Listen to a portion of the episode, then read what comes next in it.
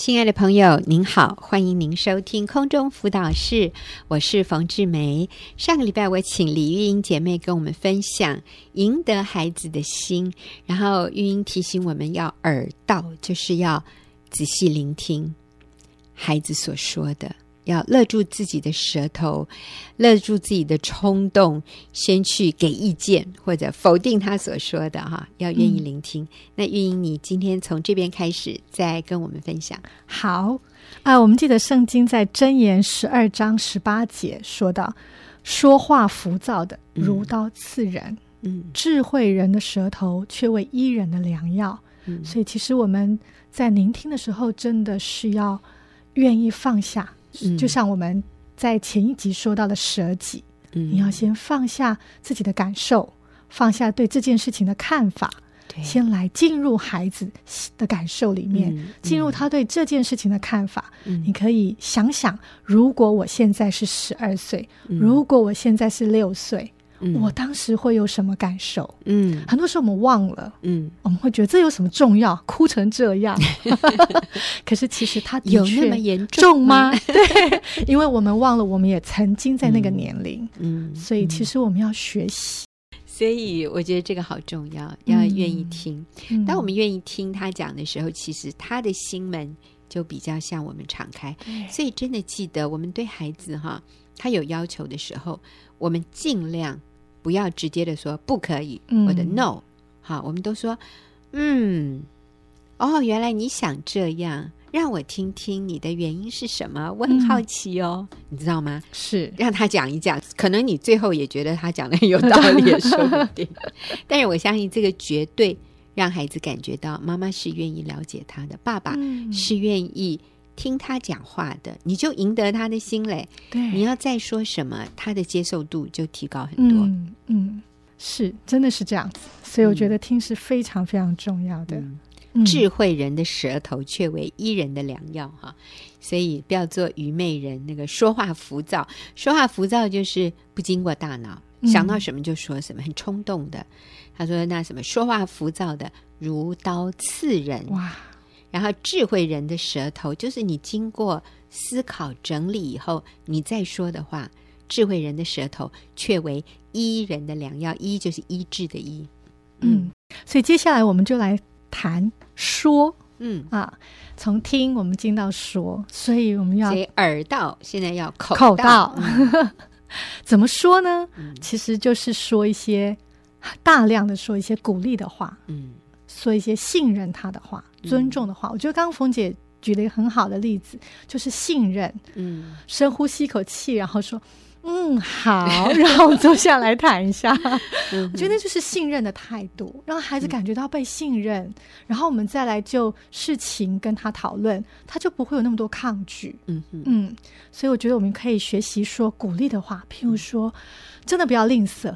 不要吝啬，常常去看到他做对的地方，大量的让他看到，哎，妈妈其实比较多，或者爸爸比较多，注意到我做对的地方。嗯，因为我们很常不习惯说这些，我们很常是他做错的时候才告诉他，是，哎，这点做的不好，哎，做好啊。嗯，我还记得我常常会纠正我女儿的坐下、走路的姿势，叫人啊，叫人啊，有没有阿姨，好好烦哦。我我听了很多妈妈提醒他们孩子要叫我哈，我都觉得拜托拜托不要好不好？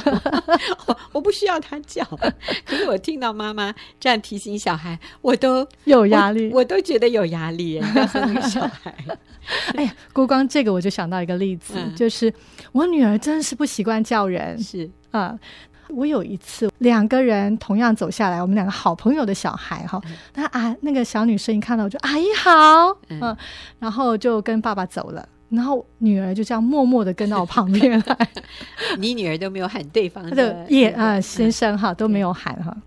我记得那时候我我访问我女儿，访问她，我就说 妹妹，你是不是觉得你很尴尬？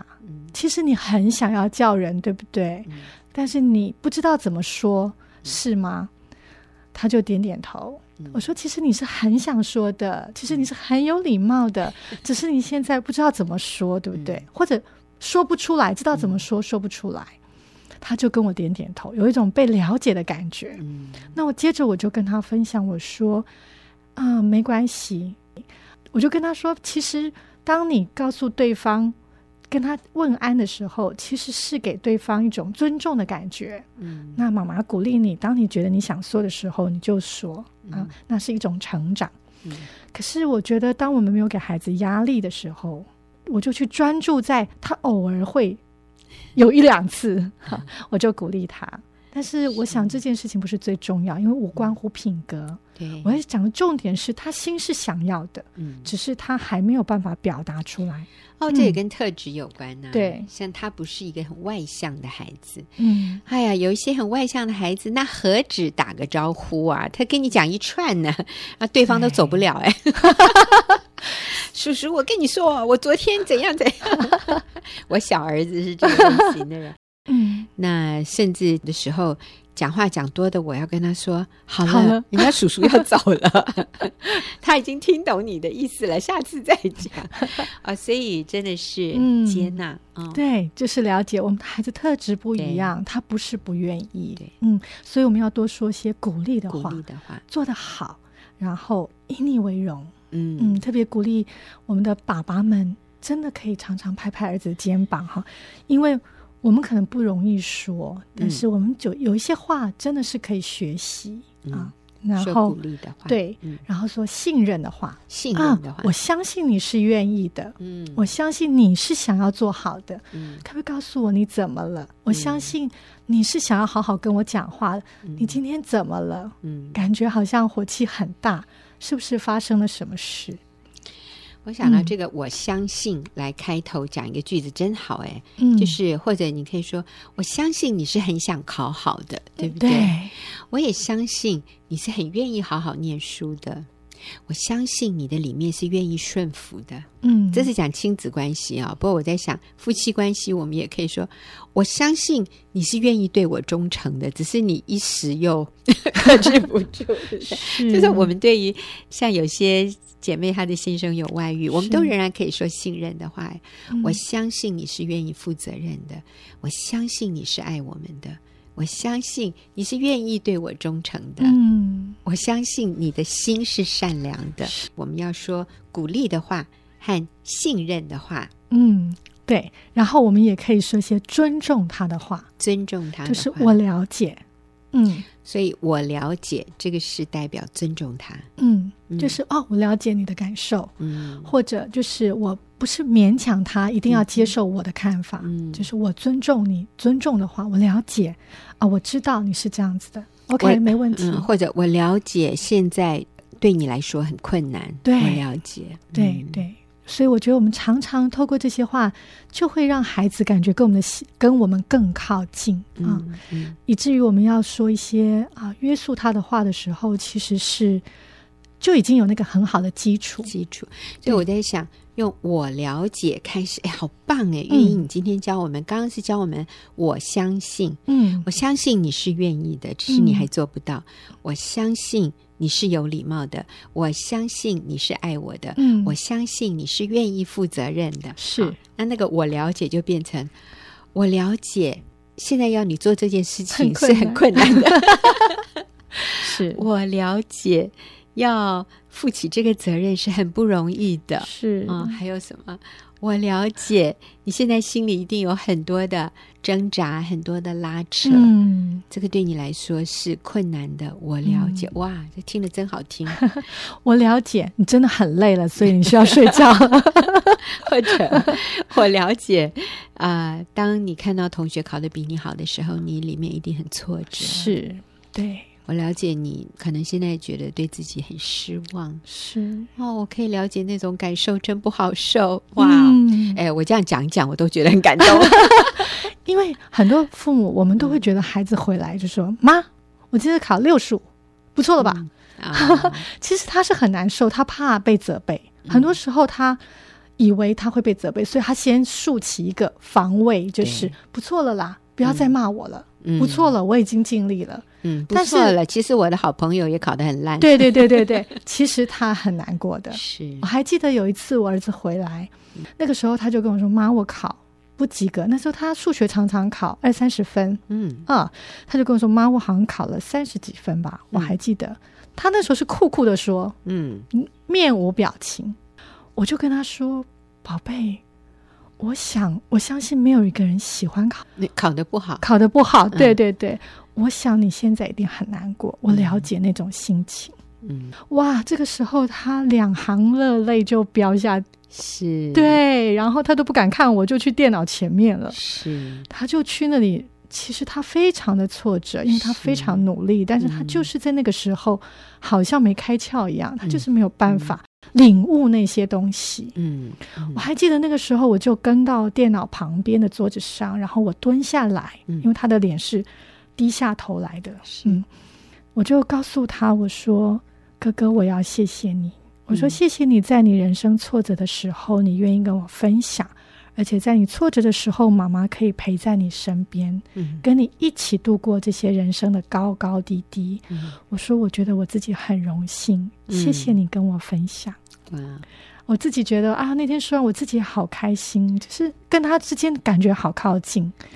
所以我知道，我儿子在国中的时候，他常常说，他放学的第一件事就是他很想奔回家。哇，你好荣幸哎！对，我真的很荣幸，非常荣幸。对，嗯、很少哎，很少国中生说放学第一件事情想奔回家，然后告诉妈妈今天发生的事。因为他觉得那个时候他成绩一直没有起色，嗯、那其实学校在国中的时代的啊、嗯。呃、时候很重视这些成绩，对。所以老师啊什么时代都 什么时代都看重啊，对，所以他觉得在家里得到完全的接纳。嗯，那我嗯，嗯，我常常告诉他，就是你是一匹黑马。哎，我不知道他是不是黑马，可他现在功课超棒的，对对对。但是不论如何，我知道那个时候我确信的就是上帝放在他里面的特质，不是用分数可以表达出来的。哦，其实很多很多人生里面宝贵的东西，都不是用分数、用数字可以表达出来的。像品格，你就没有办法用分数来表现出来，对不对？一个人的内心，他是善良的，还是他是诡诈的？他是。对人有爱心的，或者他是要把人家压下去，透过竞争，然后不管别人的死活的，这些都没有办法用数字。对搞不好分数越高的人，他里面越冷酷无情，也说不定。而、嗯、不是说一定是这样。但是人生里面大部分的事情，好像都不太能用分数来表达。我说那些重要的事，对，哦，非常重要的东西是。对所以你讲到我们口道在这里要说尊重的话。要说信任的话，信任的话，要说鼓励的话，鼓励的话。嗯嗯嗯。那我要讲到就是我自己的女儿，今年考机测啊。对。然后呢，她她是跟哥哥完全相反的啊。我也学习一些啊，从我的女儿身上学到很多没宝贵的事情。所以对他来说，他的国中就是他小学非常的好。哥哥是、嗯、其实他只有国一、国二，他到国三又升上去了。嗯，那妹妹这次考基测，今年有所谓的免试入学，嗯、有所谓的免试就是二三月就可以申请了，用学校的成绩申请。然后还有一次是。现在很快就忘记，你看，只考，只啊，类似那种不，只考是大学的部分，看完全脱离。就有一次应该也是申请啊，就是考完之后有一次用申请，一次用放榜的，就是有点像我们联考那样排次。他从三四月，然后七月，然后最后到八月才有学校念啊。在这个过程当中。我跟他一起经历，嗯，那每次他觉得比较沮丧的时候，我就会说一些鼓励他的话，嗯、啊，譬如说：“妹妹没有问题，上帝一定有他的美意。嗯”啊，那我觉得真的是我看见上帝的美意。嗯、我记得那天放榜的时候，他就在他的 Facebook 上写了一段话，让我好感动。